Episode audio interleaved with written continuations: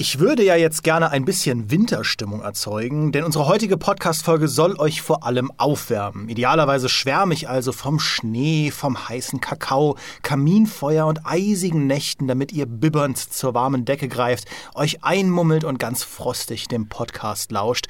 Das kann ich aber alles nicht machen, weil der diesjährige Winter mal wieder typisch deutsch so nass, eklig warm ist, dass wir eben im Büro die Heizungen ausgemacht haben. Kein Scherz. Aber gut, dann geht zur Einstimmung eben alle mal für fünf Minuten im T-Shirt raus. Ja, ich äh, warte so lang.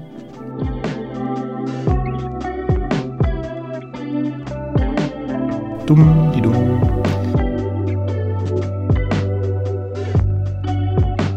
Okay, und jetzt reden wir über Spiele, die uns aufwärmen. Denn dahinter verbirgt sich ein ziemlich spannendes Thema. Wie gehen Spiele mit Hitze um? Wie werden warme Klimabedingungen, Wüsten, Vulkane, trockene Steppen oder karibische Paradiese in virtuellen Welten umgesetzt? Und muss ein Spiel überhaupt heiß sein, um uns aufzuwärmen? Und warum sollen die Entwickler das überhaupt alles einbauen? Denn ganz ehrlich, keiner von uns schwitzt doch gern. Also, warum das alles? Was macht den Reiz aus? Fragen, Fragen, Fragen. Und um alles fachlich sauber und zu 0% kühl zu beantworten, habe ich einen Kollegen an meiner Seite, der heute so heiß ist, dass kein anderer Gesprächsteilnehmer mehr in die Aufnahmekabine passt. Der Siedepunkt der Gamester-Redaktion, Michael Graf. Hallo! Was für ein heißes Hallo. Hallo. Hallo. So, bevor wir loslegen, Micha, du ähm, hast mir im Vorfeld angekündigt, du willst äh, unsere Hörer ein bisschen austricksen. Ich trickse euch tatsächlich aus, weil ich mache jetzt unseren Werbepitch. Wenn euch unser Podcast gefällt, sei euch GameStar Plus ans Herz gelegt. Unter www.gamestar.de slash äh, plus bekommt ihr nicht nur exklusive Artikel und Videos, sondern auch jede zweite Podcast-Folge erscheint exklusiv für Plus-User. Und dazu gibt es momentan noch das Gratisspiel Jedi Knight 2 Jedi Outcast, das beste Star Wars-Spiel, dem Vernehmen nach, das es gibt. Und diese Werbebotschaft kommt jetzt am Anfang, damit ihr sie am Ende nicht mehr skippen könnt, ihr Schweine. Ja, denn wir wissen genau, wann ihr unseren Podcast ausmacht. Ja. Wenn ihr denkt so, ach ja, jetzt ist gelaufen nach einer Stunde, die moderieren jetzt ab, jetzt können wir ausmachen, das bricht uns jedes Mal das Herz. Ja, stattdessen werden wir dieses Mal am Ende des Podcasts ein schreckliches Geheimnis verraten. Ja.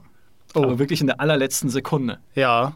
Und wir kennen auch all eure Namen, wenn ihr ausschaltet, ne? ja, genau. Und wir haben deine Liste. Wir reden mit dir, Emil. Ja. ja? Lieber Tim. Ja, genau, dass ihr Bescheid wisst. Hier. Äh, Spiele für heiße Tage. Ja, unsere Fortsetzung der äh, Spiele für kalte Tage Folge, die ich damals alleine mit Maurice machen äh, musste, weil du verhindert warst. Mhm. Jetzt ist Maurice verhindert. Aber es ist eine heilige Tradition, selbst wenn der Winter nicht ähm, ja, nicht so kalt ist, wie er sein könnte, aber das kommt noch. Also Schnee ist ja immer an meinem Geburtstag dann im Februar, wenn irgendwie keiner mehr liegen sollte, dann kommt er. Oder im April dann halt oder sowas. Ne? Man weiß ja nie, was das Wetter macht. Äh, und eine heilige Tradition ist es halt deshalb, weil wir haben jetzt eine Folge gemacht, machen wir jetzt halt noch die andere Folge. So schnell entstehen Traditionen beim GameStar Podcast. Die Frage ist halt, was machen wir als drittes, wenn wir mit Hitze und Kälte durch sind? Für, für laue Tage. Einfach laue Spiele für laue für Tage. Deutsche, für deutsche Tage. Ja, ja einfach so richtig laues Klima. Ja, ist halt so, ist halt so ein, so ein Standardtag dann so. Und dann spiele ich halt so ein Standardspiel, ja. Äh, Ghost Recon Breakpoint zum Beispiel. Das, dann, da haben wir es wieder. Ja. genau. Wir müssen uns auf ein Wertungssystem einigen. Letztes Mal haben wir Spiele von einem bis fünf Eiswürfel bewertet. Was machen wir bei Hitze? Äh, Maurice hat Sandkörner vorgeschlagen, aber das ist natürlich, Sandkörner klingen nie nach viel. Stimmt. Ähm, Schweißtropfen. Schweißtropfen, ja, oder ja. Heizdecken. Feuerkugeln, ja, das ist so, das ist so magisch. Ja, da wird es dann gleich so Fantasy-mäßig. Heizungen. Heizungen. Heizungen. Vier von fünf Heizungen. Ja, das ist doch ja, schön. Das ja. finde ich gut. Okay. Wie viele Heizungen okay. bekommt das? Soll ich mal mit einem anfangen, einfach zum Aufwärmen? Ja. oh, ja das, hast, mir, das, hast du dir überlegt. Den ja. habe ich mir lang, ewig zu. Na, Wochen haben wir mit dem Podcast angefangen. Seit 2017 lege ich mir den Gag zurecht. Äh, das erste, was ich mir aufgeschrieben habe, ist ein Spiel, das die Hitze im Namen trägt. Da gibt es gar nicht so viele, äh, außer Fire Emblem, aber das mhm. hat nichts mit Hitze zu tun. Mhm. Äh, ist Need for Speed Heat.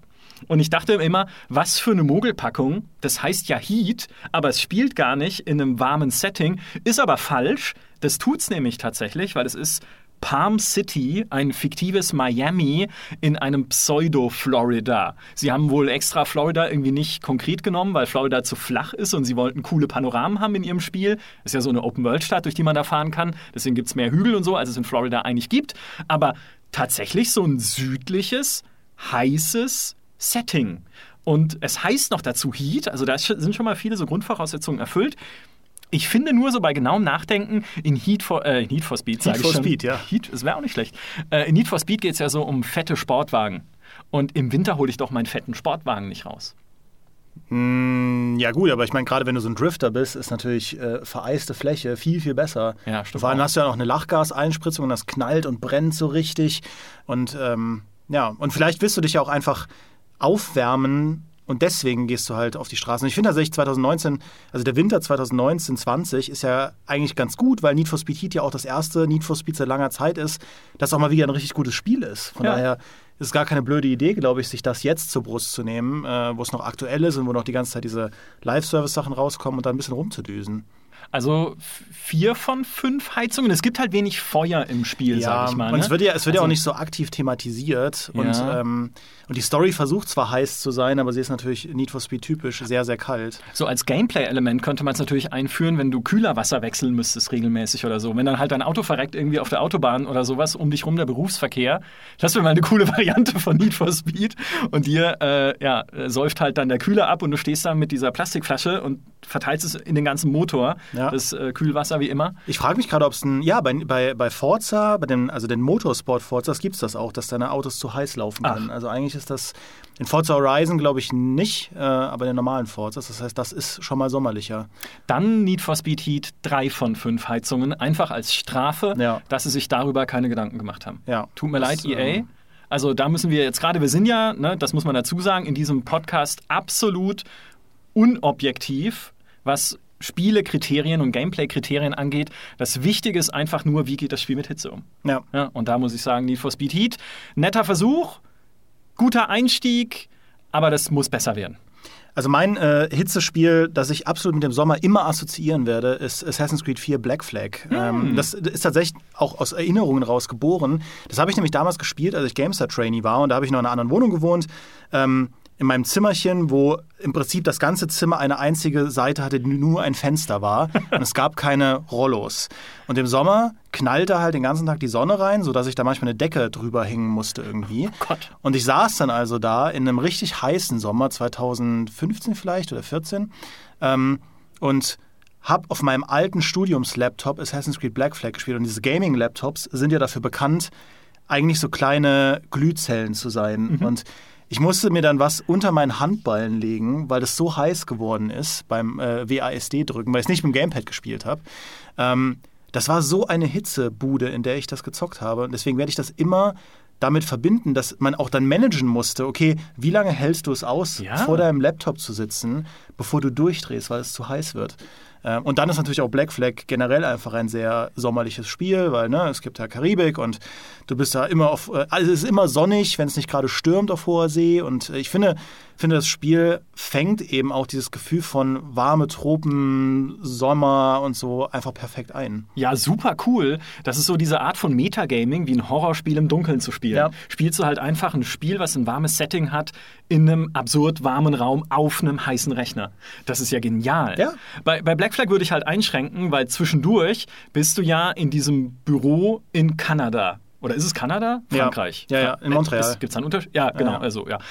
Äh, und das ist ja eher, äh, ich sag mal, Kanada geht gar nicht. Ja, also das ist ja eher doch eine kalte Ecke. Ich weiß nicht, was sie sich dabei gedacht haben. Warum kann das kein Büro sein in, in Bogota, in Sao Paulo? Ja, wenn es, lass es halt Florida sein. Lass wenigstens Freiburg sein, ja, als, Ja. als wärmste deutsche Stadt. Aber nein, Kanada, wo es eiskalt ist, nur weil das Spiel da entwickelt wird. Aber da haben sie aus ihren Fehlern gelernt, weil äh, lustigerweise ist ja Assassin's Creed in den letzten Jahren sehr heiß geworden, weil Assassin's Creed Origins ist ja dann komplett nach Ägypten gegangen und da war auch der Gegenwartspart in der ägyptischen Höhle, Stimmt. ähm, wo es, glaube ich, in der Höhle gar nicht so warm war, aber zumindest so vom Szenario war es sehr heiß. Und, und heißer als das geht es ja gar nicht. Also Ja. sie haben ja bei Origins diverse Phänomene auch mit eingebaut, sowas wie Sandstürme. Und wenn du in der Hitze unterwegs bist, in der Wüste, irgendwann fängst du eben auch an, dieses Hitzeflimmern zu sehen. Und aus dem Hitzeflimmern werden dann solche, solche Visionen, weil du halt langsam durchdrehst, was halt so heiß ist, dass du plötzlich am, am Horizont halt grüne Auen siehst und, und Wasser und alles. Und das ist dann alles nicht da. Das fand ich super cool, dass sie das eingebaut haben in ihre Open World. Ja, weil das dann, dann wird es halt endlich mal spielerisch genutzt, wirklich, dieses,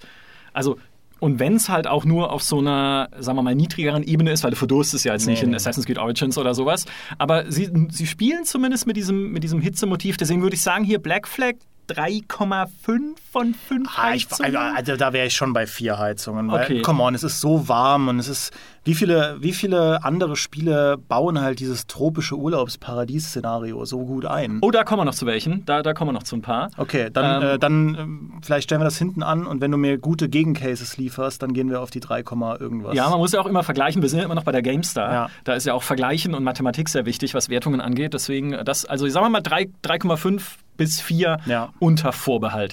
Äh, Origins finde ich aber tatsächlich ein perfektes Beispiel, weil halt auch einfach die Wüste sehr groß sein kann in diesem Spiel. Überraschend groß, Mhm. wie viel nichts sie sich eigentlich in Assassin's Creed Origins erlaubt haben, ist natürlich dann auch was, was äh, Odyssey wiederum hat als Nachfolger, dessen Welt ja auch viel zu groß ist, wo es viel zu große Flächen gibt von Griechenland, die äh, leer sind, mehr oder weniger, oder wo es jetzt zumindest nichts Interessantes gibt. Aber aus diesem Hitzeaspekt heraus, so einfach eine riesige Wüste zu haben, die man auch komplett frei durchqueren kann, plus noch diese Halluzinationen und Auswirkungen, die dann die Hitze hat, schon sehr gut, muss ich sagen, Ubisoft. Vor allem war das ja durchaus ein, ein, ein riskanter Move, weil sie durch diese riesigen Wüsten und so ihr Parcours-Feature ja mehr oder weniger hinten angestellt haben. Das, Ja. das war ja also in Assassin's Creed Origins bist du ja größtenteils unterwegs wie in The Witcher. Also Mhm. halt auf dem Pferd oder auf dem Kamel und reitest da dann ewig lang. Ähm, und da so viel Tempo rauszunehmen, um dieses Gefühl von gigantischer Größe einzubauen und halt eben auch nur dieses Gefühl, das war schon riskant und, und ich sage mal, ein Teil von mir nimmt ihnen das auch übel, weil das Parcours halt seitdem auch nicht mehr besser geworden ist. Ähm, aber ja, diese Landschaften in Origins, allein was, was Fans auch mit dem Fotomodus da hinbekommen, das ist ja immer noch beeindruckend, drei Jahre später. Also ich spiele Origins aktuell auch wieder so nebenbei. Ich habe das seit dem Test nicht mehr gespielt, äh, weil man es ja im Test dann oft auch verbrennt, wenn man, haha, ja, no, no pun intended, ja. ähm, aber man verbrennt sich das Spiel so ein bisschen. Und jetzt ist es halt so lange her, dass ich sage, ah, ich hätte mal wieder Bock auf Origins. Und ähm, ja, es ist halt echt, diese Art, wie es Hitze einbaut, ist einfach so wunderbar frisch und originell. Ja, ich finde, eine Wüste steht eigentlich auch mehr für Weite und Ferne, als es beispielsweise ein kaltes Setting tut. Jetzt mal ausgenommen, wenn gerade ein Sandsturm ist, dann siehst du auch natürlich auch in der Wüste nichts, aber so mein Grundbild von der Wüste ist erstmal nichts als Sand, soweit das Auge blickt bis zum Horizont. Während wenn ich an Kälte denke, sehe ich mehr so, ja, Frost um mich rum und dann aber die Nebelbank und ich fühle mich eingesperrter, einsamer, irgendwie isolierter von der Außenwelt. Eine Wüste isoliert dich auf eine andere Art und Weise durch ihre Umweltbedingungen, aber eigentlich ist sie offen und frei.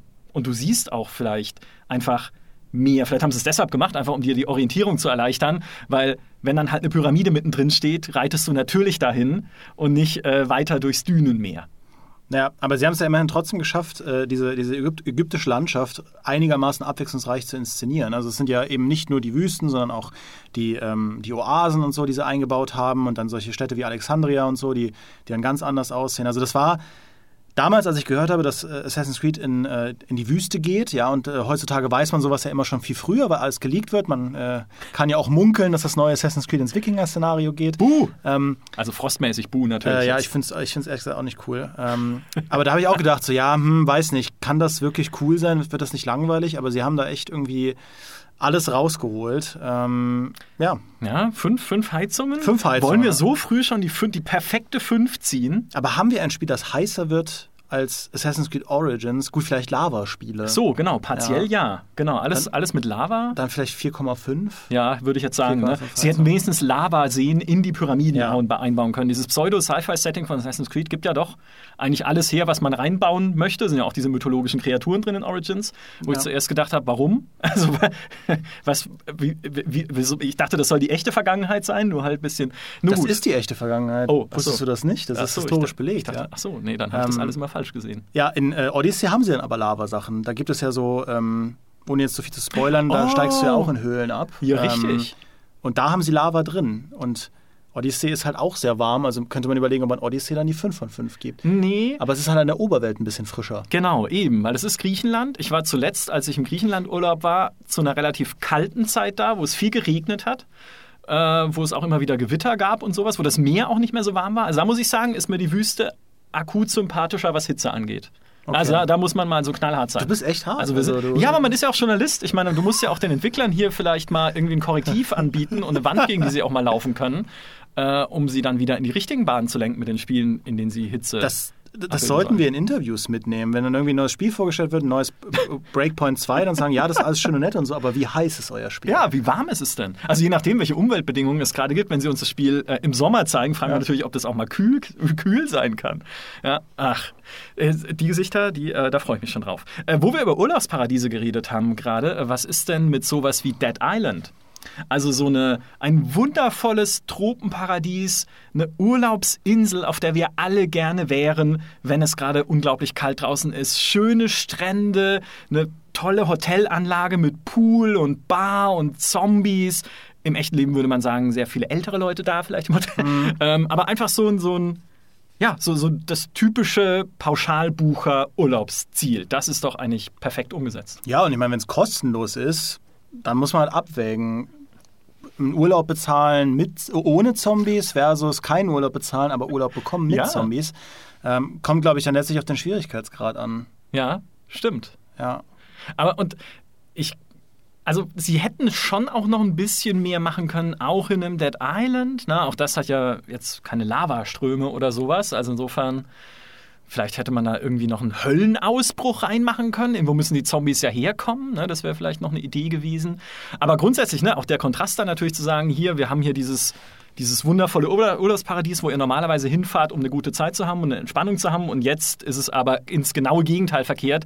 Durch diese Zombie-Invasion ist ja auch schon eigentlich ein, ein, echt guter Kunstgriff gewesen damals. Illustriert ja auch durch den fantastischen Trailer, diesen ja. rückwärts gespielten äh, Zeitlupen-Trailer mit der wundervollen Musik, den sie damals äh, rausgebracht haben. Also Dead Island würde ich schon alleine dafür 3,5 geben. Ja, da gehe ich mit. Aber was du sagst von wegen ähm, dieser Kontrast, das war ja auch beim ersten Far Cry das Coole. Mhm. Das war beim ersten Far Cry auch diese, ich glaube, dein Typ war ja, den du da spielst, der war ja sogar irgendwie einfach nur so ein, so ein Schipper, Schipper-Dude, der Leute, so ein Fährmann. Ja, Till Schweiger ähm, meinst du? Till Schweiger, genau, äh, mit Hawaii-Hemd, der dann aber in diesem, in diesem äh, tropischen Paradies dann plötzlich in diese Pulp-Geschichte reingerät, die halt trashiger nicht sein konnte. Ähm, und da haben sie das ja auch. Aber ich finde, Far Cry hat immer so ein bisschen dieses Gefühl gefehlt, dass du da wirklich in einem Dschungel drin überleben musst. Das stimmt. Ähm, weil es ja, also ich sag mal, die Stealth-Mechaniken in dem Spiel, dass du wirklich so im Dschungel so Predator-mäßig unterwegs bist, das war ja mehr Zufall, dass es überhaupt sowas gab. Also es gab jetzt nicht wirklich irgendwie eine Stealth-Mechanik. Ja. Ähm, das haben sie bei Crisis ein bisschen besser hinbekommen, das ja auch über weite Strecken ein sehr heißes Spiel ist. Mhm. Ähm, dann am Ende aber sehr kalt wird. Das ist leider das Problem. Ja, ja. Dann haben sie irgendwie den, die Kontrolle verloren, weil am Anfang denkst du wirklich so, cool, Militärshooter mit diesem Predator-Anzug im Dschungel. Besser wird es ja bald nicht mehr.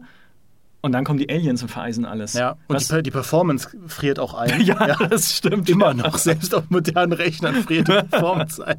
Dieses Finale von Crisis, das damals überall geruckelt hat. Boah, ja. Das, das war super. Das stimmt. Ja, ähm, und Far Cry 2 ist dann ja noch ein bisschen heißer geworden als stimmt. Far Cry 1. Das ist auch noch so ein richtiges Wüstenspiel in Afrika. Ja. Ähm, muss man auch mal sagen, eins der wenigen Spiele, die sich wirklich ähm, tiefer in den afrikanischen Kontinent reintrauen, was ich mhm. ja finde, was ein, ein, sehr cooles Szenario sein kann. Ähm, ich habe vor einer Weile auch mal ein äh, Spiel gespielt von, äh, ich will nicht lügen, es war ein afrikanisches Land, sehr weit im Süden von Afrika.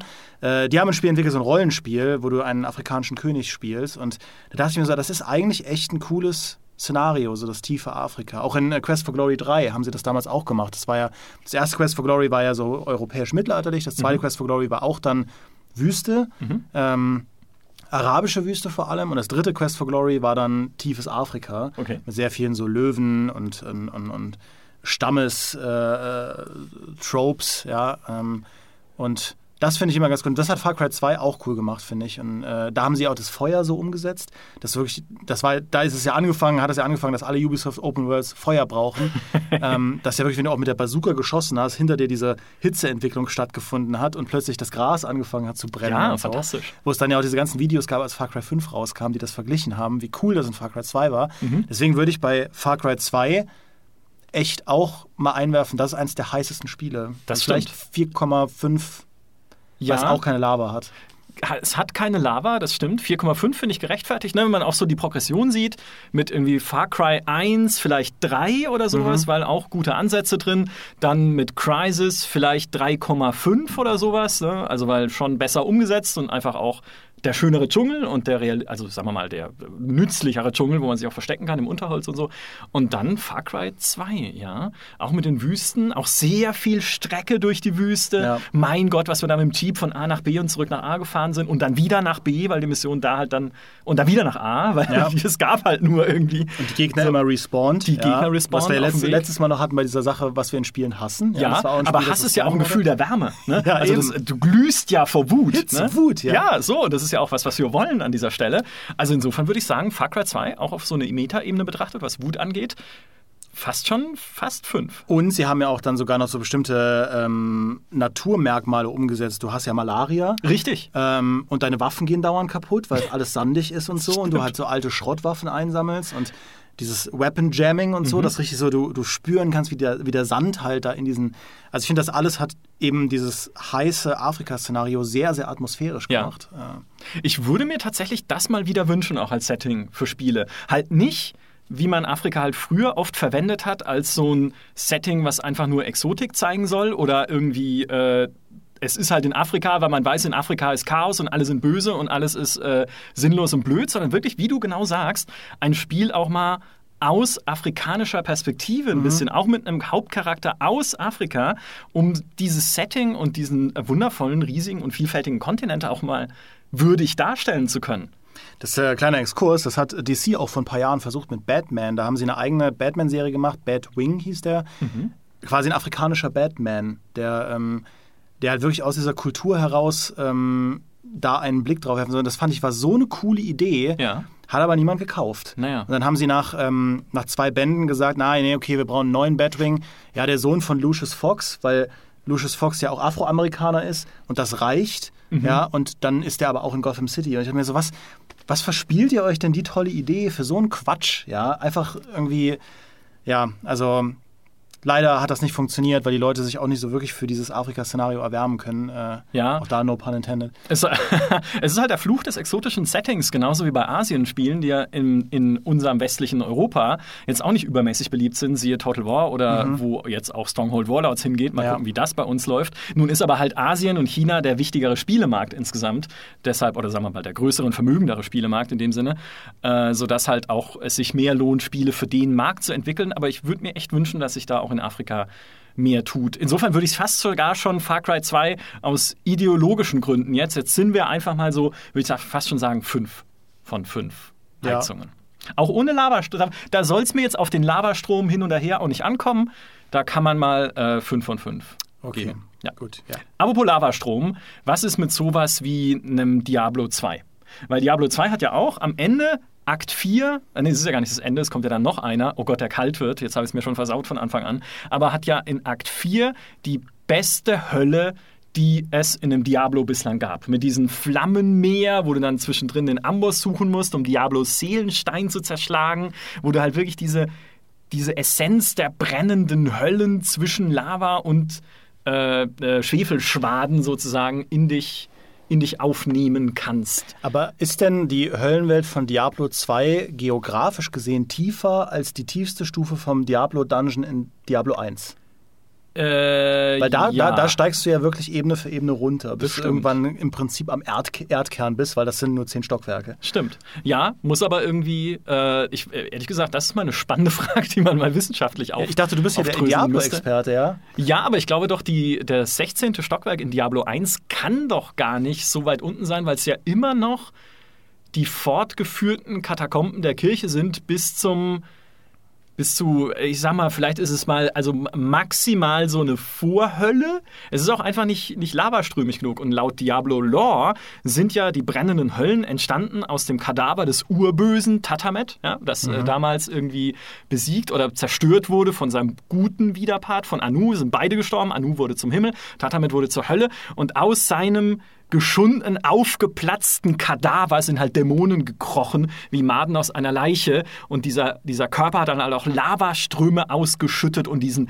Schwefelgestank. Und er kommt für mich in Diablo 1 einfach nicht rüber. Okay. Also er kommt für mich in Diablo 2 schon eigentlich kaum nicht so wichtig, so richtig rüber. Deswegen, ich bin mal gespannt, äh, das als kleiner Appell an Blizzard, wie sie das in Diablo 4 lösen wollen. Wenn es doch eigentlich theoretisch eine Open World hat, setzt du dann die Hölle doch nur in einen Dungeon? Weil es gibt ja die Hölle, haben sie ja schon gesagt. Aber ist die dann irgendwie nur in Anführungszeichen irgendwie so ein Instanz-Dungeon? Oder ist es in der Oberwelt jetzt ein Teil der Hölle? Oder kannst du Dimensionsreisen machen durch den zerstörten Weltstein, dass da irgendwie die Grenzen verschwimmen zwischen Himmel, Hölle und Sanctuario der Welt der Menschen? Also wie kommt denn da dann die Hölle rein? Weil Ja, jetzt, so- jetzt könnte man sie halt richtig schön darstellen. So ein Portal halt. So, ich ich Ah, fände ja. das geil, wenn sie machen würden, okay, äh, du hast eine Einzehntel Chance, dass wenn du ein Town-Portal aufmachst, du statt halt der Stadt irgendwie in der Hölle landest.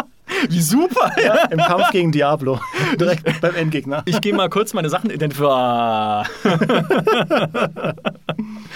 God damn it. Ja, das ist wie wenn du in den falschen Zug einsteigst. So. Ja, ah, Ja. schon wieder in Straßburg. Irgendwie. Schade.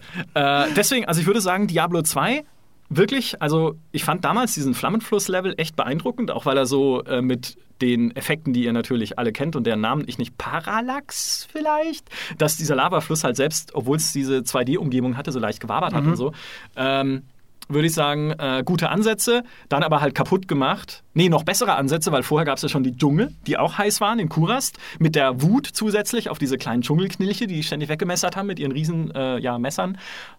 Aber dann halt den fünften Akt nachgelegt im Hochgebirge der Barbaren rund um den Berg Ariad. Und das ist halt leider viel zu kalt. Deswegen würde ich sagen, Diablo 2, netter Versuch, gute Lavaströme, netter Dschungel. Auch der Z- Akt 2 natürlich. Genau, der sagen, der. Akt 2 ist ja auch Wüste, Eigentlich ja. haben sie ziemlich viel Warmes Ja, gehabt in Diablo ja. 2. So.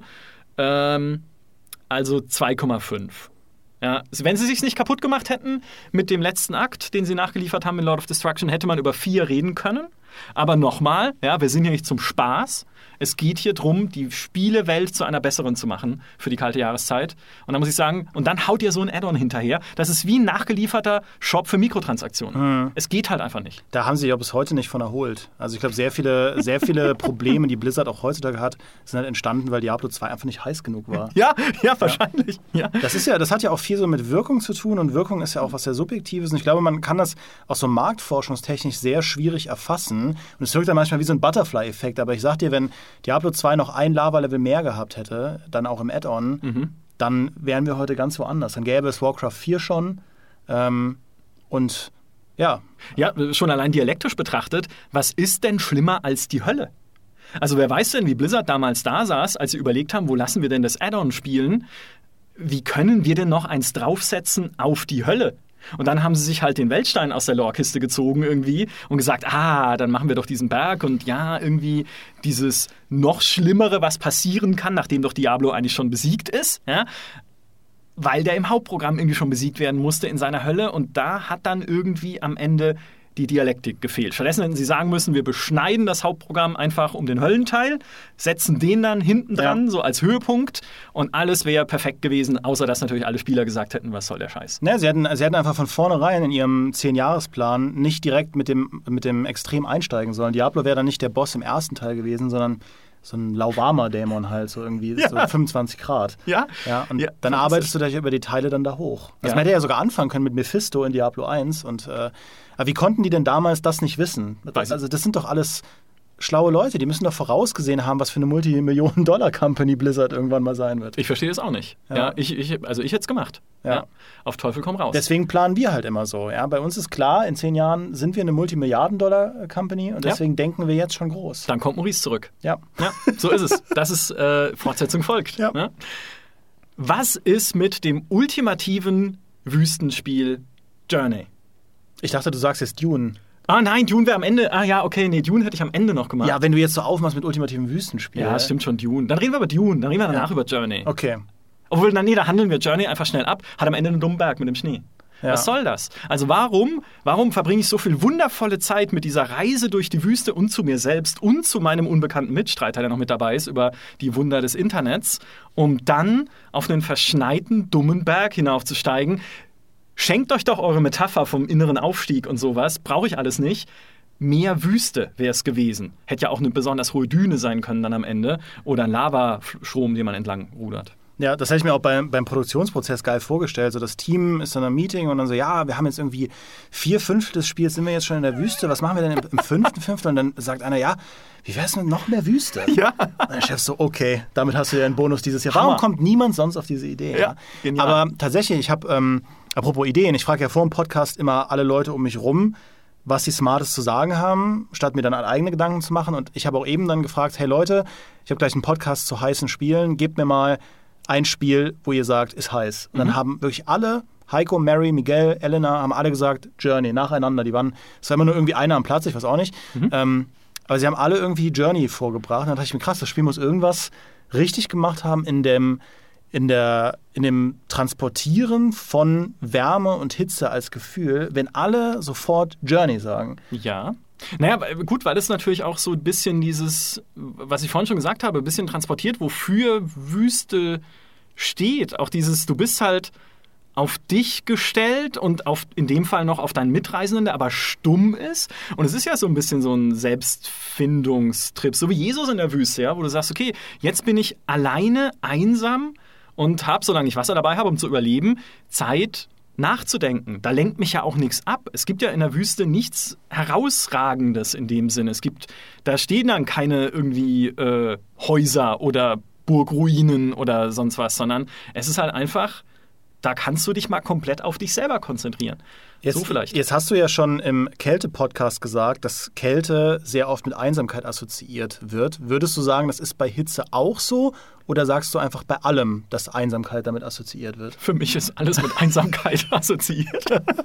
nee, ich, hab, ich hatte ja auch schon im Kälte-Podcast gesagt, eigentlich muss ich mir widersprechen, weil ja, Kälte, wenn du alleine draußen bist, ist mit Einsamkeit assoziiert. Was für mich aber das Besondere von Kälte ausmacht, ist, dass ich mich mehr zu anderen Menschen hingezogen fühle in die Wärme. Man geht rein, man geht zu anderen Leuten, man wärmt sich gegenseitig. Du gehst ins Kaufhaus oder so, weil es da warm ist und weil da die anderen sind und die haben es dann auch da schön warm gemacht, damit es muckelig ist und sich alle wohlfühlen. Also Wärme, äh, Kälte ist für mich eher so ein Setting, wo sich Menschen eigentlich zueinander hingezogen fühlen und Hitze ist für mich ein Setting, wo ich weg will von anderen Leuten. Wenn man sich das auch vorstellt, im Sommer in der S-Bahn will ich möglichst weit von anderen Leuten entfernt sein, weil es ist einfach unerträglich, in der Nähe von Mensch oder Tier zu sein, wenn es heiß ist. Ja. Und deswegen steht eigentlich Hitze für mich eher für diese für den Wunsch nach Einsamkeit. Vielleicht ist das auch diese Wüstenmetapher noch besser, weil ich gehe ja,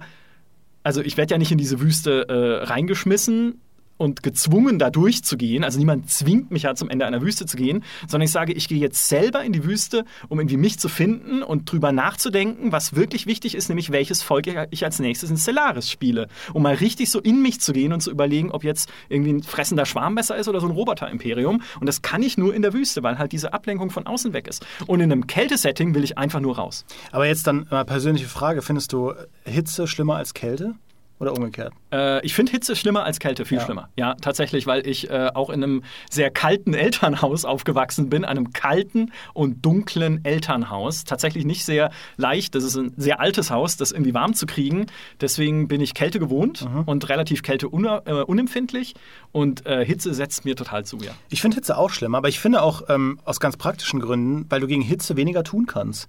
Ich finde, wenn es richtig, richtig kalt ist, kann man sich so warm anziehen, dass es einigermaßen warm ist. Zumindest in gewissen, natürlich irgendwie, wenn es 72, minus 72 Grad sind, ist was anderes, aber bei Hitze, wenn du irgendwie 35 Grad draußen hast, kannst du dich ausziehen, wie du willst. Es ist immer noch unerträglich heiß. Ja, Ja. Wer irgendwie mal an der Isar gelegen hat, hier im, im Hochsommer, ist immer noch beinahe unerträglich heiß. Und äh, und, und deswegen finde ich auch Hitze, Hitze schwieriger und deswegen assoziiere ich auch Hitze mehr mit, dem, mit der kompletten Abwesenheit von Leben. Ähm, was ja auch Wüste so ein bisschen, also da unterstützt das, finde ich, diesen, diesen Einsamkeitsgedanken, dieses extreme Klimabedingungen, sowohl in der Hitze als auch in der Kälte, haben halt immer dieses, okay, da lebt nichts mehr. Ja, stimmt. In der, in der absoluten Polarwüste ist es genauso lebloser, fast genauso leblos wie halt in der absoluten Hitzewüste.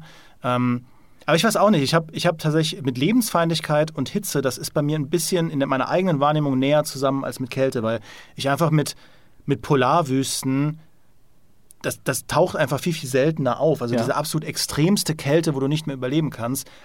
Aber Hitze ist, finde ich, so ein, so ein Thema, das auch in der Populärkultur viel häufiger was ist, womit man konfron- konfrontiert wird. Stimmt. Und dazu kommt ja noch bei der Wüste, sie spendet ja nirgendwo Schatten. Also vielleicht hinter einer Düne, aber eine Düne ist ja jetzt auch nicht übergewölbt, weil sie aus Sand besteht, da können keine Überhänge entstehen. Und du hast ja auch nirgendwo Schutz und Unterschlupf. Während du in einem Kältesetting sehe ich halt dann vielleicht dann doch noch eher irgendwie Höhlen oder irgendwie einen Baum, wo ich mich irgendwie drunter kauern kann.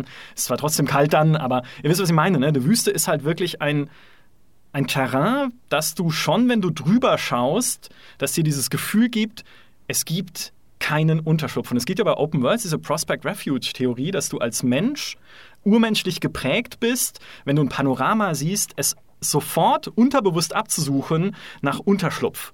Bin ich hier sicher vor den wilden Tieren und kann ich mich hier irgendwo verstecken und äh, kann ich mich hier irgendwo äh, häuslich niederlassen? Bei einer Minecraft-Welt machst du nichts anderes. Du guckst sie an und denkst dir, okay, da drüben könnte ich ein Haus hinbauen Mhm. und da ist irgendwie Stimmt. eine Höhle, da kann ich reingehen und so. Und in der Wüste fällt es flach. Du siehst diese Wüste, wie gesagt, oft bis zum Horizont und denkst dir, da ist ja gar nichts. Ja, ich kann mich hier nicht einbuddeln, kann ich mich nicht. Ich kann mich nicht verstecken. Ich kann mich, äh, ja, was soll ich denn machen? Also das ist wirklich auch eine, ein Setting, wo du absolut, ja, wie sagt man denn? Wie sagt man auf Deutsch? Verletzlich, verwundbar bist, vulnerable. Ja, ähm, weil dir halt einfach diese, diese, diese Schutzumgebung fehlt. Und wenn du dann auch noch kein äh, Fahrzeug oder sowas am Start hast, erwartet dich auch ewiges Rumlatschen durch nichts. Ja, ganz genau. Ich finde, das hat, äh, hat Mad Max damals super hinbekommen, das, Hm. ähm, das, das äh, Open-World-Spiel, das ja so als Spiel jetzt relativ wenig Aufmerksamkeit erregt hat, ähnlich auch wie der neue Mad Max-Film. Ähm, aber das war eigentlich, finde ich, eine sehr coole Sache, dass du so eine Wüsten-Open-World hast, die mit diesem Auto also die, der, der, der, die Grundidee des Spiels war ja, dass dein Auto dein bester Freund ist. Und das haben sie ganz cool gemacht, dass du auch in dieser Wüste natürlich völlig aufgeschmissen bist, wenn du kein Fahrzeug hast, mit dem du dich fortbewegen kannst. Und das war auch eine von den, das war eins der heißeren Spiele und auch echt eine der coolsten Wüsten, fand ich in dem Spiel. Ja, aber da gibt es auch nicht wirklich Hitze als Spielelement, oder? Also auch da musst Nee, weil ja nicht... dein, dein Typ ist ja auch so hart, der, Ja, der spielt keine Hitze. Ja, stimmt. Äh, wollen wir Journey bewerten mit 4 von Ja, 5? 4 von 5 hätte ich auch Ja, gesagt. aber Ja, so, ne, von, aus dem Wüstengedanken, Mad Max? Ähm, es ist halt alles Wüste und alles warm. Irgendwas zwischen 3,5 und 4. Aber würde Mad Max in dem, was es tut, nicht auch funktionieren in einer Nicht-Wüste?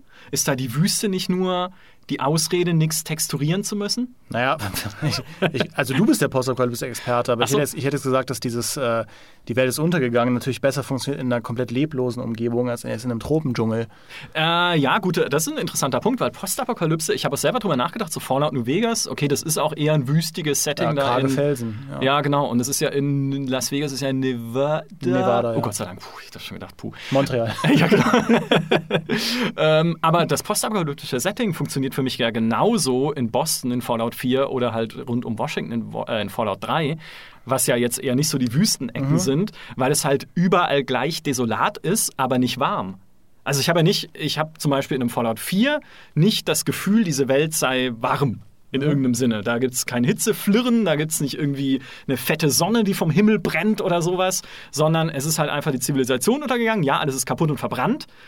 Und natürlich nicht äh, kunterbunt und grün, aber es ist nicht notwendigerweise Wüste.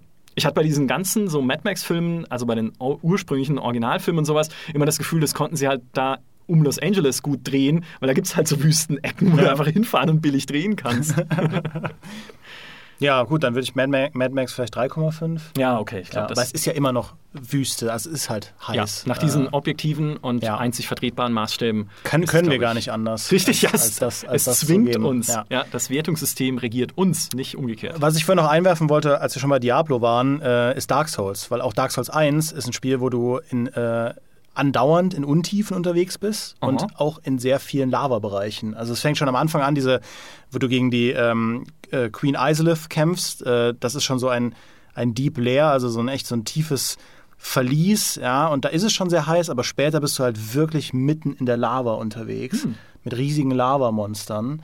Und heißer als das geht es ja eigentlich gar nicht. Ja, Ich würde halt trotzdem ähm, Dark Souls nicht 5 von 5 geben, weil äh, es sicher die Waage hält, weil du bist auch in sehr vielen kälteren äh, Klimabedingungen das unterwegs. Aber, aber es kann schon sehr, sehr heiß werden. Und natürlich muss man auch mit bedenken, dein Puls ist die ganze Zeit auf Maximum. Du regst dich ja die ganze Zeit auf. Ja. Es gibt ja kaum ein Spiel, bei dem du wütender bist als bei Dark Souls.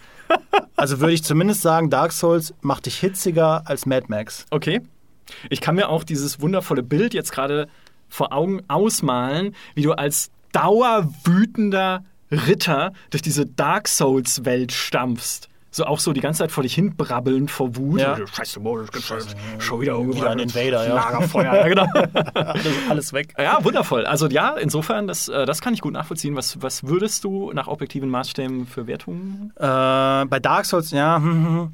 geben wir, äh, geben wir nur Fünfer-Schritte. Nee, wir können Komma-Fünfer-Schritte machen, glaube ich auch. Also Hal- Halbschritte. Ähm, ja, aber ich hätte jetzt irgendwie Dark Souls dann so eine 3,7 gegeben. Aber Ist auch okay. Ist das cool? Ja, ist cool. Ja, okay, also hast du da- jetzt auch nicht gerade dir ausgedacht, dass das cool ist? Nee, nee, das war, voll okay. von Anfang an. Es, es war hot von Anfang an. Nichts ist cool. Nichts, nichts Ja, ist dann, cool dann hier. würde ich 3,7 sagen. Also Ja. heißer als Mad Max, aber kälter als unsere wüstigsten Wüsten. Ist okay, ja. Ist auch, glaube ich, eine Einordnung, mit der all unsere Hörer jetzt was anfangen können. Ja.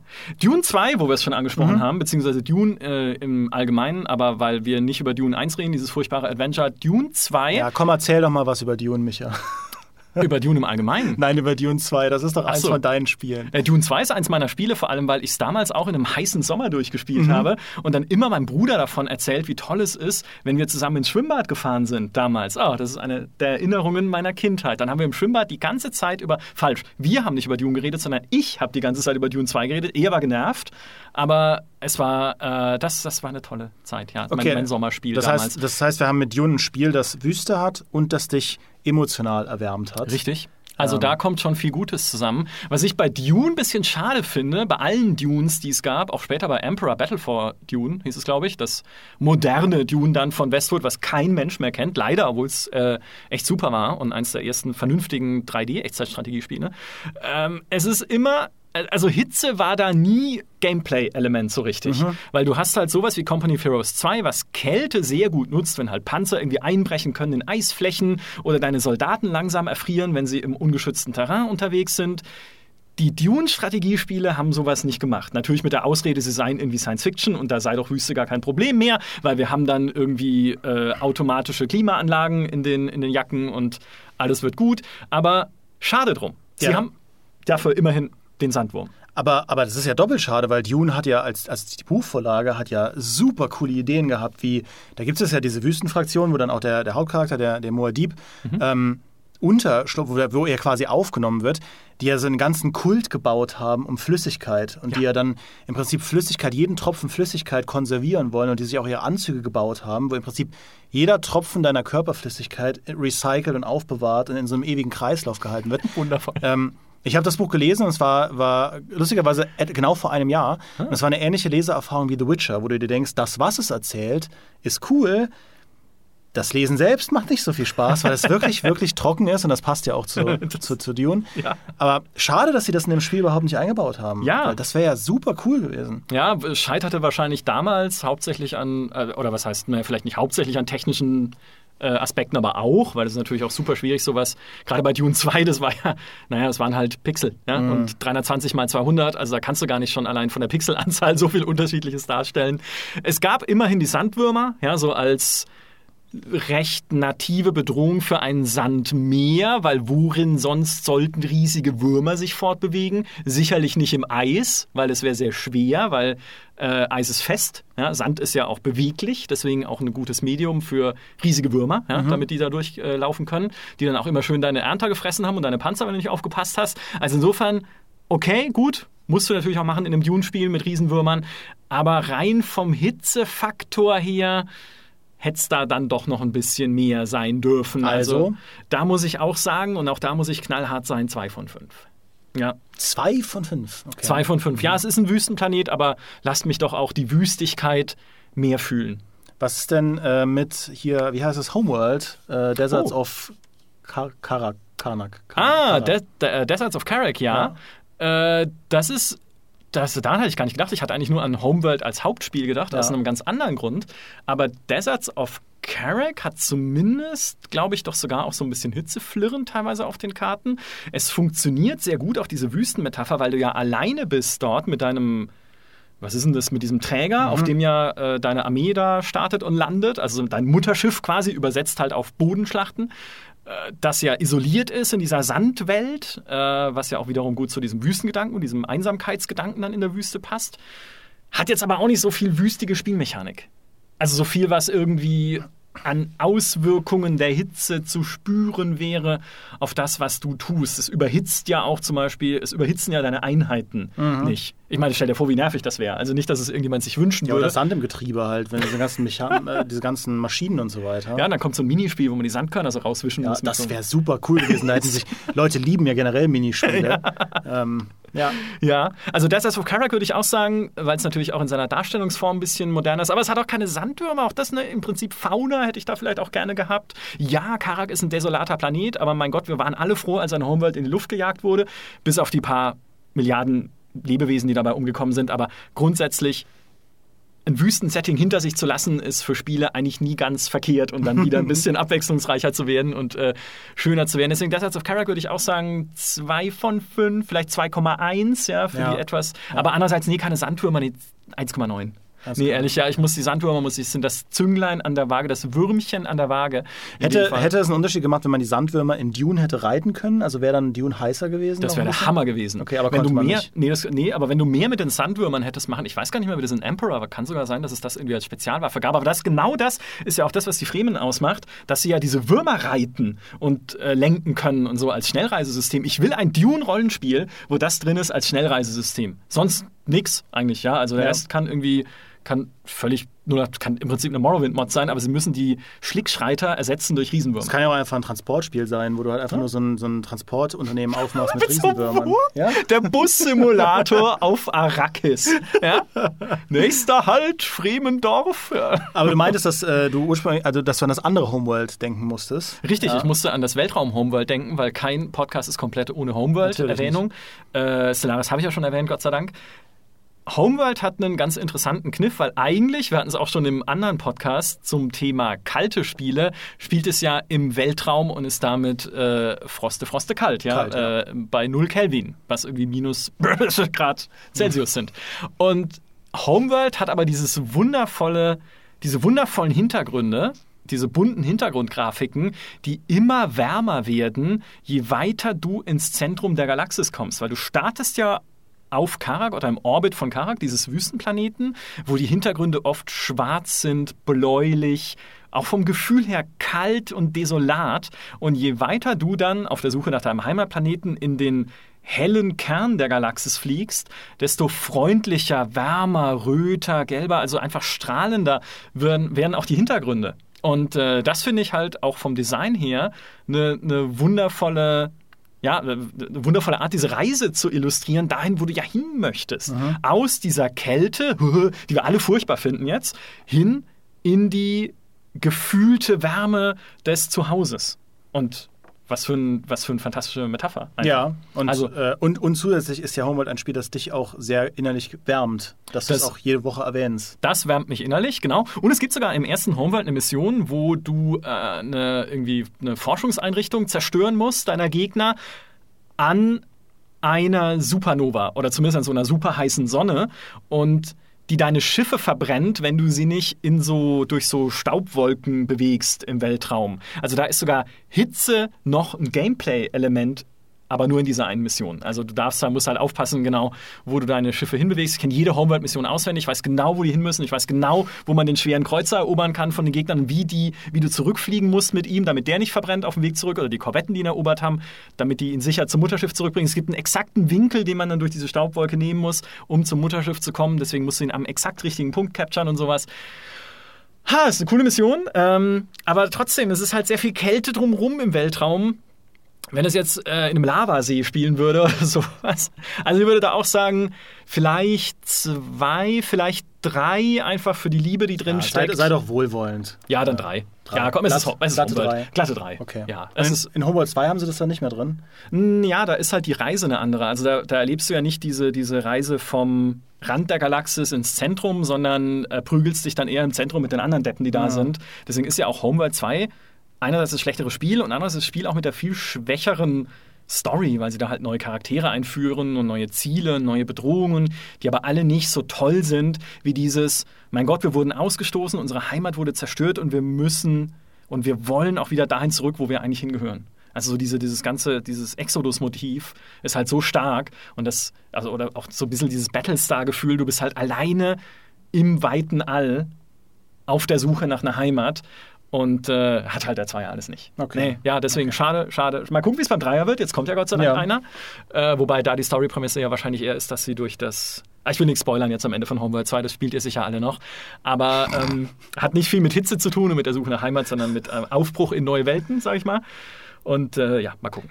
Aber, ähm, weil wir über, über Wüsten gesprochen haben und wie Sand sich auswirkt, äh, da müssen wir unbedingt noch Spec Ops The Liner werden. Ja! Ähm, das, das, das Spiel, das ja auch sich angepriesen hat ursprünglich mit, dass Sand so eine wichtige Spielmechanik sein wird. Ja. Und dann haben die Entwickler ähm, nicht verraten, dass sie da nur Spaß gemacht haben. so kann man es auch sagen. dass das überhaupt nicht stimmt. Ja. Dass es genau eine Stelle im Spiel gibt, wo du tatsächlich was abknallen kannst, das halt Sand Gegner begräbt und, Ja. dann, und dann quasi nie wieder. Aber zumindest spielt es in Dubai. Es, es Ja. ist da sehr warm und ähm, du kaufst deinen Charakteren auch ab, dass es ihnen relativ warm ist. Ich muss aber sagen, dass, äh, dass lustigerweise Hitze gar nicht so ein zentrales Spielelement ist von Spec Ops The Line. Nee. Würde ich jetzt sagen, weil es gibt zwar diese eine Szene, wo du, wo du diesen Wassertank irgendwie ähm, verteidigen musst, aber ich hatte jetzt nie das Gefühl, dass die Gefahr durch Hitze wirklich substanziell ist in dieser Welt. Ich habe das Gefühl, der, der eigentliche Kampf von Spec Ops The Line findet ja ähm, im Kopf statt. Es ist ja eigentlich ein psychologischer Kampf, ein psychischer Kampf. Und, äh, und die, die wichtigsten Storypunkte, Wendepunkte haben ja auch gar nichts mit der Hitze zu tun, sondern eher mit den Gräueltaten. Aber jetzt pass auf, würde sowas auch in einem kälteren Setting funktionieren? Weil das ist ja so ein bisschen so ähnlich wie in Apok äh, Apocalypse Now, was ja aber auch im Dschungel spielt, also auch in einem sehr warmen Setting. Funktionieren solche psychologischen Settings in der Kälte? Ich würde behaupten, Spec Ops The Line schon. Äh, Apocalypse Now hat es ja sehr cool gemacht im Film, dass, ähm, dass der Colonel Kurtz. Du hast auch so ein bisschen das Gefühl, dass das Klima sich auswirkt auf seinen Wahnsinn, weil er, weil er hat ja auch diese ganzen Schweißtropfen und, und so, Marlon Brando. Und ähm, also zumindest hatte ich das Gefühl, dass es besser zusammenpasst. Wohingegen bei Spec Ops The Line hatte ich nie, nie das Gefühl, dass die Hitze ein Faktor ist, der dazu beiträgt, dass da alles halt so läuft, wie es läuft. Ja. Ähm, und ich würde sagen, in einem, in einem sehr kalten, lebensfeindlichen Szenario hätte das auch funktioniert. Heart of Darkness ist, finde ich, ein sehr flexibles Ding, würde ich behaupten. Ja, vielleicht. Wobei der Punkt natürlich völlig richtig ist, Hitze unterstützt Wahnsinn. Weil in der Kälte bewege ich mich doch möglichst wenig und bringe dann vielleicht auch möglichst wenig Leute um. Da sitze ich auf meinem eisernen, äh, auf meinem Thron aus Eis wie Arthas und denke mir, "Ja, vielleicht stehe ich morgen auf, vielleicht auch nicht. Ne? So wie es uns allen morgens geht, wenn wir im Winter aufstehen müssen und zur Arbeit fahren. Oh ja, ist schon wieder so kalt. Ja, weil Arthas ist auch ein super stabiler Typ. Also das ist, da, da ist der Wahnsinn ja gar nicht äh, am Start. Ne, er lebt ihn ja nicht aus. Nee, äh, er nee, ist nee. zwar am Start, ne, aber er, er, äh, er nutzt ihn ja nicht und sitzt einfach nur cool in der Gegend rum, während wenn das jetzt super heiß wäre und er einen Wüstenthron hätte, würde er da nicht einfach sitzen, sondern dann würde er sagen, okay, jetzt muss ich was tun, ich muss was tun, es ist, es ist einfach heiß, ich kann hier nicht sitzen, dann sitze ich in meinem eigenen Schweiß, was ja eh schon, schwitzen ist ja eh das Schlimmste, was es gibt, eigentlich schlimmer als frieren, finde ich. Ähm, und äh, jetzt muss ich hinaus und äh, die Bewohner Azeroths der, nie- da niedermeucheln. Ich finde trotzdem, dass Spec Ops einfach nicht so ein heißes Spiel ist. Ja, Spec Ops, aber ja, vom Setting her schon, auch von den Panoramen, die es hat, aber es stimmt schon. Und es jagt dir vor allem eher einen kalten Schauer den Rücken runter. Mhm. Es gibt aber die Napalm-Szene. Napalm ist was sehr heißes, glaube ich, oder? Ist doch mit Feuer und so. Ja, dieser weiße Phosphor. Ah, Phosphor, Ähm, richtig, Phosphor. Aber der ist, also, ja, hm, gut. Aber stimmt. auch nur die. So, Ja. wo, wo, vielleicht vielleicht 3, 3, 3, 3,3? Mm, Ja, ich wäre da eher bei 3,1. Okay. Ja. 3,1. 3 3,14? Also, ja, also näher an der 3 als an der 3,5. Ja, okay. Okay. Okay, Ja, ja, können wir uns, äh, können wir uns drauf einigen. Äh, Spiele, die ich noch auf dem Zettel habe, Mhm. sind äh, Red Dead Redemption Hatte ich auch. Beide. Ähm, aber Red Dead Redemption 2 disqualifiziert sich schon automatisch dadurch, dass es im Schnee anfängt. Ja. Was soll der Quatsch? Also ernsthaft, ich meine, wer bei Rockstar trifft hier Designentscheidungen und so Storytelling-Entscheidungen. Was soll das? Es ist, es in keinster Weise äh, notwendig nach den Maßstäben, die wir hier aufstellen. Ja. Und Red Dead Redemption 1 macht's besser, ist aber jetzt auch nicht so das allerheißeste Setting. Ja, es ist dieses Mexiko, aber jetzt nicht, also oder halt, sag mal, die Süden, der Süden der Vereinigten Staaten plus der Norden von Mexiko. Aber es wirkt jetzt auch nicht immer so unglaublich heiß und hat halt auch eine kältere Ecke im Norden. Ja, aber Red Dead Redemption 1 war auch provokanter und Provokation ist immer hitzig, ähm, weil ich finde, es war damals eben so ein herber Kontrast zu dem, was du vom Rockstar in einem größeren Sinne erwartet hast, weil du dachtest immer, okay, die sind bekannt für abwechslungsreiche Open Worlds, für City, für, für Leben, für sonst irgendwas und plötzlich liefern sie dir eine Open World, die auf dem Papier zumindest super trostlos und langweilig klingt. Und sie haben ja sich sogar dazu entschieden, ähm, und es war ja damals eine Zeit, wo du durchaus schon Open Worlds hattest, die mit Zeug zugeklatscht waren, auch in ihrem Open-World-Design sehr auf ähm, Desolation zu setzen. Es gibt mhm. ja nicht sonderlich viel zu tun in der Open-World von Red Dead Redemption 1. Mhm. Du hast sehr viel Leere, was eine, eine, bewusste Entscheidung war. Du reitest da halt sehr oft rum und hast das Gefühl, okay, ich bin hier auch ganz allein und ab und zu begegne ich mal jemandem, der ist dann vielleicht gut oder böse und ich kann ihn abknallen, weil ich gut oder böse bin. Ähm, aber das, das fand ich war sehr. Red Dead Redemption 1, finde ich, war ein sehr mutiges Spiel, mhm. darauf zu setzen, auch weil Western ja als Szenario jetzt nichts mehr ist, was als besonders heiß wahrgenommen wird. Stimmt. Ähm, und sie haben das trotzdem gemacht und eins der besten Spiele der vorherigen Konsolengeneration erschaffen, würde ich Stimmt. behaupten. Ähm, und ich finde auch dieses Mexiko-Szenario, also wenn man da zum ersten Mal ankommt und so, das vermittelt schon sehr stark diese, dieses Hitzegefühl, weil alles ja. so trocken, trostlos und auch die Population, mit der du interagierst, die Leute und so sind eben auch sehr, sehr hart und sehr von dieser von diesem Wetter ge gezeichnet. Also ich würde sagen, Red Dead Redemption 1 ist ein heißeres Spiel als Red Dead Redemption 2. Mhm und ist auch relativ heiß für sich genommen. Okay, ja, kann ich. Also da würde ich, ich da würde ich eine hohe 3 gehen, vielleicht sogar bis zu einer 4. Aber eher eine hohe 3, weil es auch da keine Lava gibt. Ja, so eine 3,8 oder ja. sowas vielleicht, genau. Aber dann, dann ist ein Red Dead Redemption 2 ne, aus den genannten Gründen eher bei, äh, ja, viel versucht, aber belassen wir es mal bei einer 2,2. Ja. Weil, ne, also ich meine, es gibt auch viel Grün, ja, was ja, auch immer das auch. soll, so grüne Panoramen, was ist doch nicht, also ich meine, das habe ich hier auch, ja, zum Teil. Ja, und ich meine, Tropen sind ja auch äh, nicht heiß. Das ist, ja. das ist ja super kalter. Also, also nicht, also Regnet nicht, ja dauernd. Nicht ja. die Art von heiß, die wir hier erwarten würden. Nee, kein Lava heiß. So, ne, ja, ne, wenn es da Lava regnen würde, dann wäre es richtig heiß. Das stimmt. Ja. Aber gibt es ein Spiel, in dem es Lava regnet? Es gibt Spiele, in denen man es Feuer regnen lassen kann. Ja? Also Gothic 3 zum Beispiel um mal das populärste davon ja, aber zu Aber Gothic 3 hat doch auch eine Wüste. Ja. ja, das stimmt. Aber bei Gothic 3 ist es ja so dieses typische, hey, wir haben eine große Open World, wie füllen wir sie mit unterschiedlichen Biomen? Ja. Also, ne, da muss es halt alles mal geben. Schnee, Wüste, Schnee, Schnee Wüste, Grün. Genau, ja, ja. Schnee, Schnee, Wüste, Grün. Ja, also die, grün, das, das, das, Triumvirat der ähm, Rollenspielbiome, wenn es das nicht gibt, ist ja wie bei Zelda auch, ne? Auch da ist es ja irgendwie, okay, wir haben den, die Schnee- und, oder beziehungsweise die Wasserecke, wir haben die Wüste und wir haben das idyllische Hyrule und noch den Lavaberg, ja, der zur Wüste noch dazukommt und Lava hat. Also ja, Zelda Breath of the Wild. Da ist sogar Hitze ein Spielelement. Wenn ja. wir überlegen, ne, du schwitzt ja in der Wüste und verlierst dabei Leben, bis du diesen äh, Gerudo-Bikini da kriegst als Rüstung, der dich vor der Hitze schützt. Oder auch im Berg, äh, bei dem, in dem, äh, hab vergessen, wie er heißt da, wo die Lava halt rum, rumschwabbert, brauchst du ja auch so Schutztränke und solche ja. Sachen und so eine feuerfeste Rüstung. Aber das gilt ja auch für die Kälte, also du musst dich auch gegen die Kälte wappnen. Ah, leider, also ja. es, es, hält sich in der Waage, aber tatsächlich muss man sagen, Nintendo, die, ähm, die, sie haben schon einige echt gute Wüsten- und Lava-Welten gemacht. Also mhm. Äh, die Zelda-Sachen, Gerudo und so. Ich finde, was, was diese Gerudo Valley-Sachen schaffen bei äh, Zelda ist auch mit diesem Soundtrack, sehr diese Hitze irgendwie zu transportieren. Auch, ähm, auch die, die Koronen sind als Volk, mit bestehen aus Stein und, ähm, und, und baden dann halt in diesen super heißen äh, Thermalseen dann mhm. in den Bergen und so. Das haben sie gut gemacht. Aber auch die Super Mario-Spiele mit ihren Wüsten und, und Lava-Welten transportieren Hitze, finde ich auch sehr gut. Ja. Weil du ja, weil du ja in äh, Super Mario, in diesen Dungeons, wenn es dann irgendwie Lava regnet, ja, da regnet es ja Lava, mhm. du bist ja sofort tot,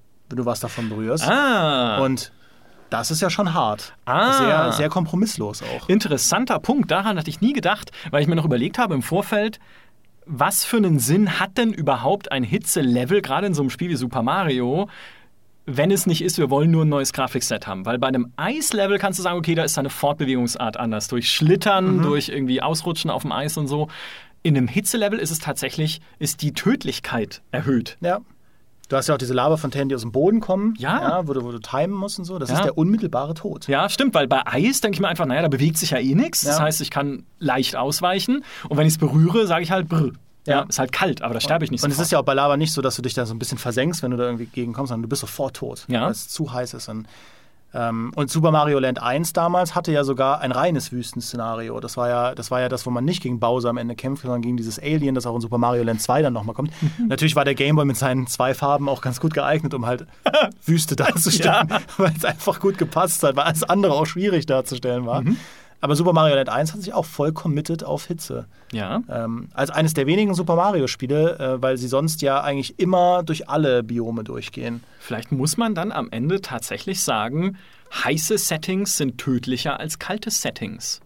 Ja, bei kalte Settings finde ich töten, ähm, wenn sie tödlich sind, eher über Zeit. Ja. Äh, Lava sofort. Ja. Stimmt, auch in jedem Spiel. Es gibt kein Spiel mit freundlicher Lava, lauwarmer Lava. Es geht ja, gar nicht. Weil du assoziierst, glaube ich, auch so, so Wasser, also sehr kaltes Wasser in der Polarregion. Also wenn du Eis berührst, stirbst du ja sowieso nicht direkt. Äh, aber wenn du im kalten Wasser bist, stirbst du halt sehr schnell. Mhm. Aber ein Lavasee, finde ich, ist in allen Spielen so ein Warnzeichen. Wenn du hier reinfällst, ist sofort vorbei. Ja. Ich kann mir ja sogar noch vorstellen, auch in den kalten See zu steigen an einem heißen Tag, aber ich könnte mir an einem kalten Tag nicht vorstellen, in den Lavasee zu Ja. steigen. Ja. Aus, warum auch immer. Gener generell kann man sich Lava halt nicht vorstellen als Gefühl. Ja. Ich, finde, ich finde, extreme Kälte kann man sich vorstellen. Das stimmt. Ähm, weil wir haben alle schon mal einen Kühlakku in der Hand gehabt, wo du halt Ja. merkst, irgendwie, das ist so frostig, das halte ich nicht lange aus. Ja. Aber wir hatten noch nie Lava. In, also ich hatte noch nie Lava in der Hand. Gut, ich meine, du hattest den Laptop damals mit Black Flag. das, war, vielleicht- nah an Lava dran, das stimmt. ähm, Das war fast so was ähnliches, ja. Ne, es stimmt aber echt, ja. Und äh, was, was hier noch an Wüstenspielen auf meinem, auf meinem Zettelchen steht, ist Prince of Persia. ja, habe ich auch noch. Mai. Ist halt Wüste. Sehr orientalisches Setting. Ist ja oft dann so, dass Wüste als, also Wüste automatisch assoziiert wird äh, mit orientalisch oder Pyramiden oder beides. Ja. Also, äh, Aber Sen- Sense of Time ist ein schwieriger Fall, weil, ähm, Stimmt, weil es spielt größtenteils drin. ja. Ähm, es ist nachts. Also Ja. überwiegend, also nicht überwiegend, aber es ist teilweise nachts. Das stimmt. Ähm, aber was wiederum für Hitze spricht, Sand ist halt ein essentielles Spielelement. Ist halt sehr, also besser als in Spec Ops, Ja. eingebunden in das, was du da tust. Aber dieser Nachtgedanke ist nochmal interessanter, weil in der Nacht ist ja auch die Wüste kalt. Ja. Ah, das ist ja blöd. Ja, also ich hatte Das auch nicht das Gefühl, dass in, in Sands of Time, auf der anderen Seite ist es halt eine der schönsten Liebesgeschichten in Spielen und das, ist wiederum sehr warm. Ah, Fahrer. Ja, Fahrer. das stimmt. Also ja, sie haben, also mh, da kann man auch wieder bemühen, erkennen. Muss aber auch sagen, ne, dadurch, dass es bei Nacht ist, dann funktioniert ja auch das ganze Hitzeflirren nicht so gut, dann funktionieren die Fata Morgana nicht. Ja. Also da, sagen wir mal, drei. Ja, es fängt ja auch nachts an. Also du, äh, der, die erste Cutscene ist ja, wie, wie er nachts sich zu, zu, zu Fahrer vorarbeitet. Mhm. was soll das denn? Und ihr dann erzählt, was passiert ist in der alternativen Zeit. Warum macht er das nicht 12 Uhr mittags, wenn die Sonne im Zenit steht? Eben, da ja. rechnen ja auch viel weniger Leute. Ja, klar. Ja, eben. Da. Die Wachen schlafen ja dann selber. Ja? Nicht umsonst gibt es Siesta in heißeren Ländern, weil man es einfach nicht aushält mittags. Hallo, ich meine, wer mal im Sommer in Rom war, mit irgendwie 42 Grad oder sowas im Schatten, es ist, du kannst nichts anderes machen, als unter einem Baum liegen. Es geht nicht. Ich habe das mal versucht. Also bin mal im Juli im Urlaub nach Rom gefahren. So dumm. Also ich weiß bis heute nicht, wie ich auf so eine dumme Idee kommen konnte. Weil wirklich auch selbst, wenn wir dann mittags irgendwie so Altertümer angeguckt haben, du kannst nichts anderes tun, als dich dann irgendwo in den Schatten legen Ja. und warten, dass es rumgeht. Ja. Ist auch so ein Fehler, äh, Italien-Sightseeing zu machen im Hochsommer. Ja. Äh, ich war nämlich auch, ich war auch im Sommer in Italien und äh, da waren es 32 Grad und da haben wir auch irgendwie überlegt, fahren wir jetzt noch in die Toskana und Sachen angucken oder bleiben wir an diesem wunderbaren Strand? und äh, die Entscheidung war jeden Tag gleich. ähm, bis zum Ende des. Naja, ähm, genau, also Prince of Persia würde ich deshalb ähm, eigentlich nur eine 2 geben, Ja. wenn es um Hitze geht. Ja, tatsächlich. Und die ja, okay, anderen, die anderen zwei, Teile ja. machen auch das lustigerweise gar nicht so viel anders. Also Warrior Within, gut, dein Protagonist wird dann sehr auf Hitze getrimmt, weil das halt dark und gritty und edgy sein wollte. Aber dark ist ja auch wiederum kalt. Mhm. Ähm, und du bist auch da größtenteils in Verliesen drin. Ja. Aber wirst vom Dahaka verfolgt, was wiederum sehr brenzlig ist. Aber ich weiß nicht, das war auch nicht so richtig heiß. Und der dritte Teil, das ist ja dann mehr so dieses, in, in, in Babylon ist es ja, glaube ich, ähm, äh, fand ich jetzt auch nicht so heiß, weil da bist du ja auch der dunkle Prinz oft. Ja, und auch dunkel, da wieder ja. dunkel ist wieder eher kalt. Ja. Äh, und dann dieses Forgotten Sands, ach, reden wir, reden wir nicht drüber. Nee, das nee, war, war okay, aber da bist du auch wieder meistens, du bist meistens drin unterwegs in Prince of, per äh, Ja. Prince of Persia. Meine, ist ja auch natürlich dem Erbe geschuldet, weil schon das erste Prince of Persia war ja innen. Ja? Ja. Wer auch immer sich einen Palast baut, der nur aus Fallen besteht, aber es ist innen. Äh, ja, insofern, nee, Prince of Persia, da bin ich bei dir, 2 von 5. ja. Prince of Persia 3D war auch größtenteils nachts. Ja. Ja. Ja, warum, aber was soll denn das? Also jetzt würde ich ja tatsächlich mal gerne einen Entwickler einladen von Ubisoft, Patrice Desilets, ja, der ja auch die Prince of Persia Remakes, äh, also die, die Reboots damals verantwortet hat, bevor er Assassin's Creed gemacht hat. Was hat er sich dabei gedacht? Ich weiß es nicht. Und das Prince of Persia von 2008, das äh, Cell-Shading-Ding, war auch nicht so heiß. Das war ja mehr so paradiesisch vom, Ja. vom ja. Ja, nee. Nee, ja, sorry. Nee, sorry, Prince of Persia, aber das geht gar nicht. Gibt also, es eigentlich Spiele, in denen du ein Wesen aus Feuer spielst? Also tatsächlich irgendwas, was selber brennt. Also ja, halt Feuermagier gibt es ja in so gut wie jedem Fantasy-Spiel.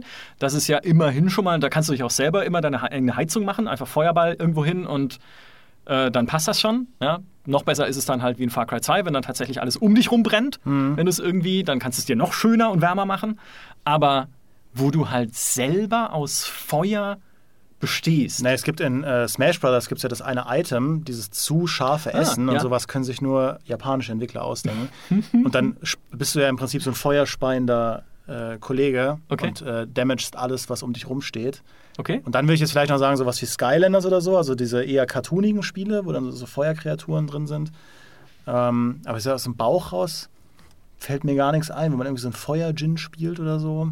Also es gab mal ein Spiel namens, ich glaube, wie hieß das? The Eye of the Dragon und I wie, also ein I wie Stimmt, ich. Ja? stimmt, ja. Das Ich des Drachen.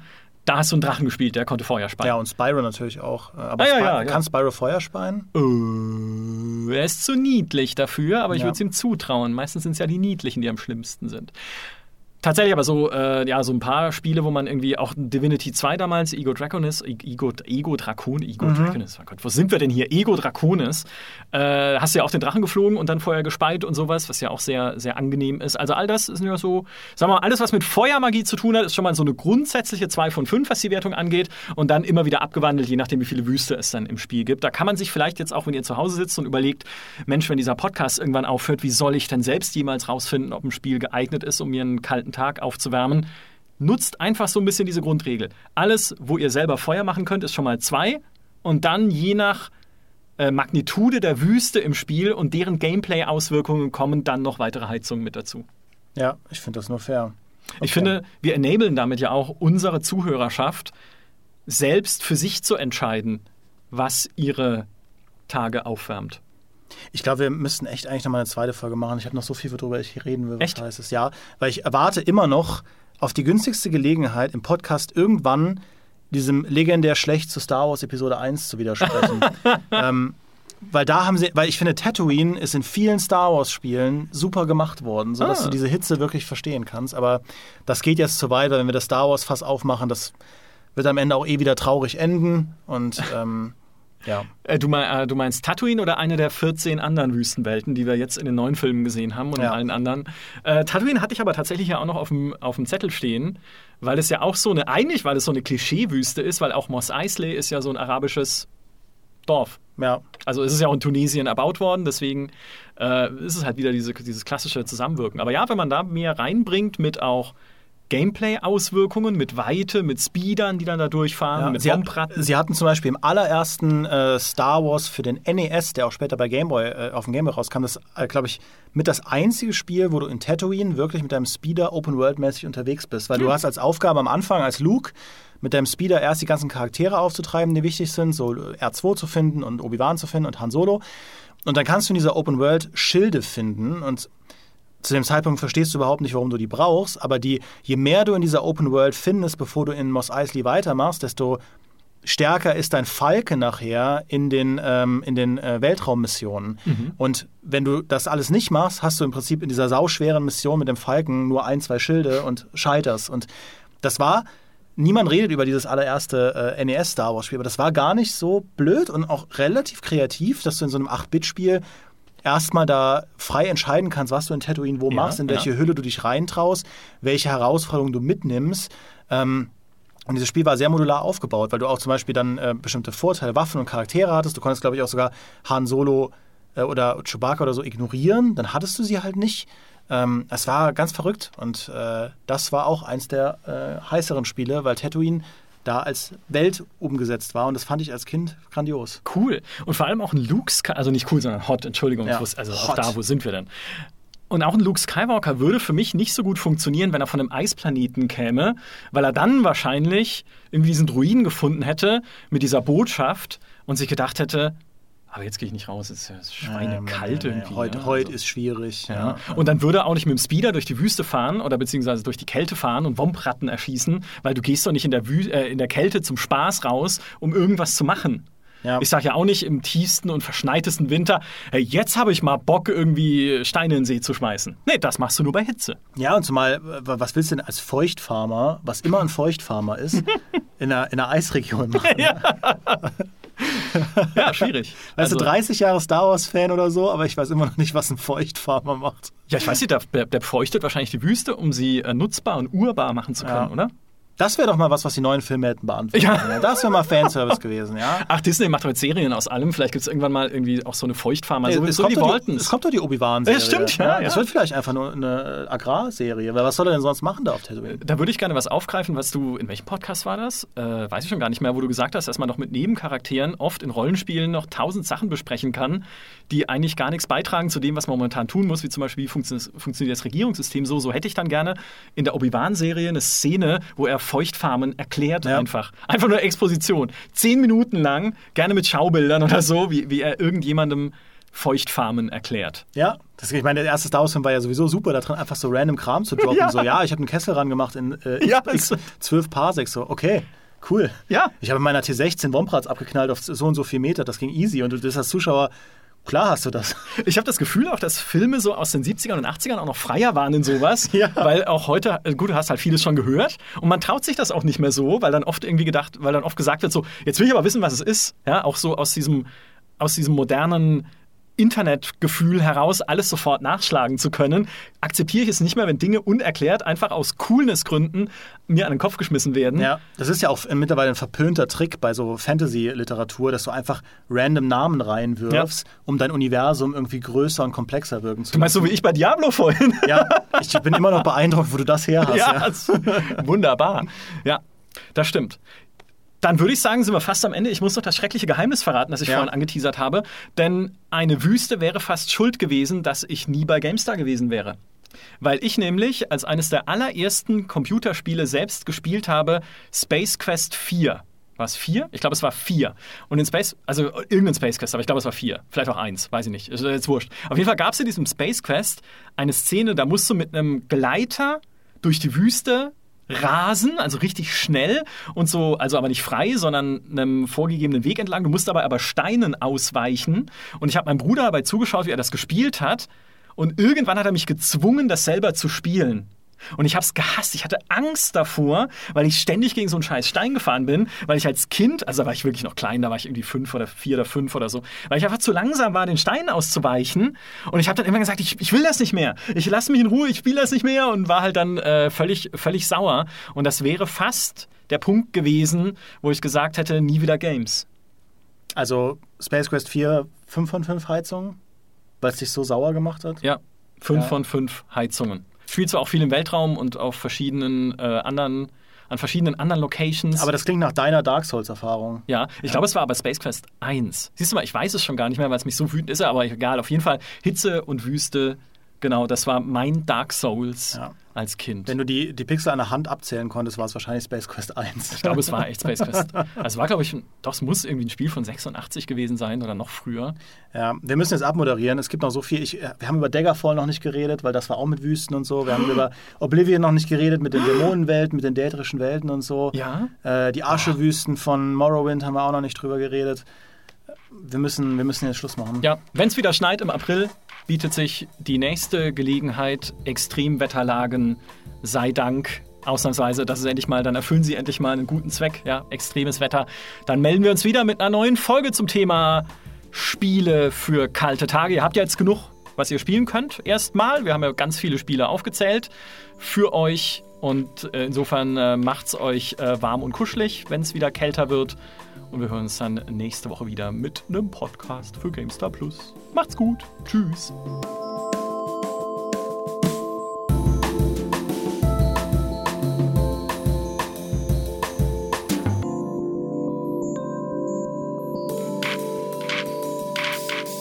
Gar keine Lust Tschüss zu sagen, weil ich weiß, dass die Leute eh nicht so lange zuhören. Stimmt ja nicht. Ja, ich, also, Ja, aber das, das Gute ist ja, wir können ja ewig weiterreden, weil sie schalten ja immer erst ab, wenn sie wissen, jetzt hört's langsam auf. Ja. Aber wenn du nicht weißt, wann, wir können jetzt aber wieder anfangen mit der Diskussion und dann sind Ja. vorher schon Leute ausgestiegen, weil sie nicht auf den Fortschrittsbalken geschaut haben in ihrer Podcast-App und jetzt kommt nochmal eine total spannende Diskussion mit coolen neuen Aspekten. beim nächsten Mal machen wir das Geheimnis einfach nach der Abmoderation. Uh, das wäre so Und dann, schön. dann spalten wir die Community in so elitäre Wir hören bis zum Ende, Ja. äh, Leute. Na, dann kommt einfach irgendwie so ein Codewort für irgendwie, wenn du das eingibst, kriegst du einen heißen Laptop.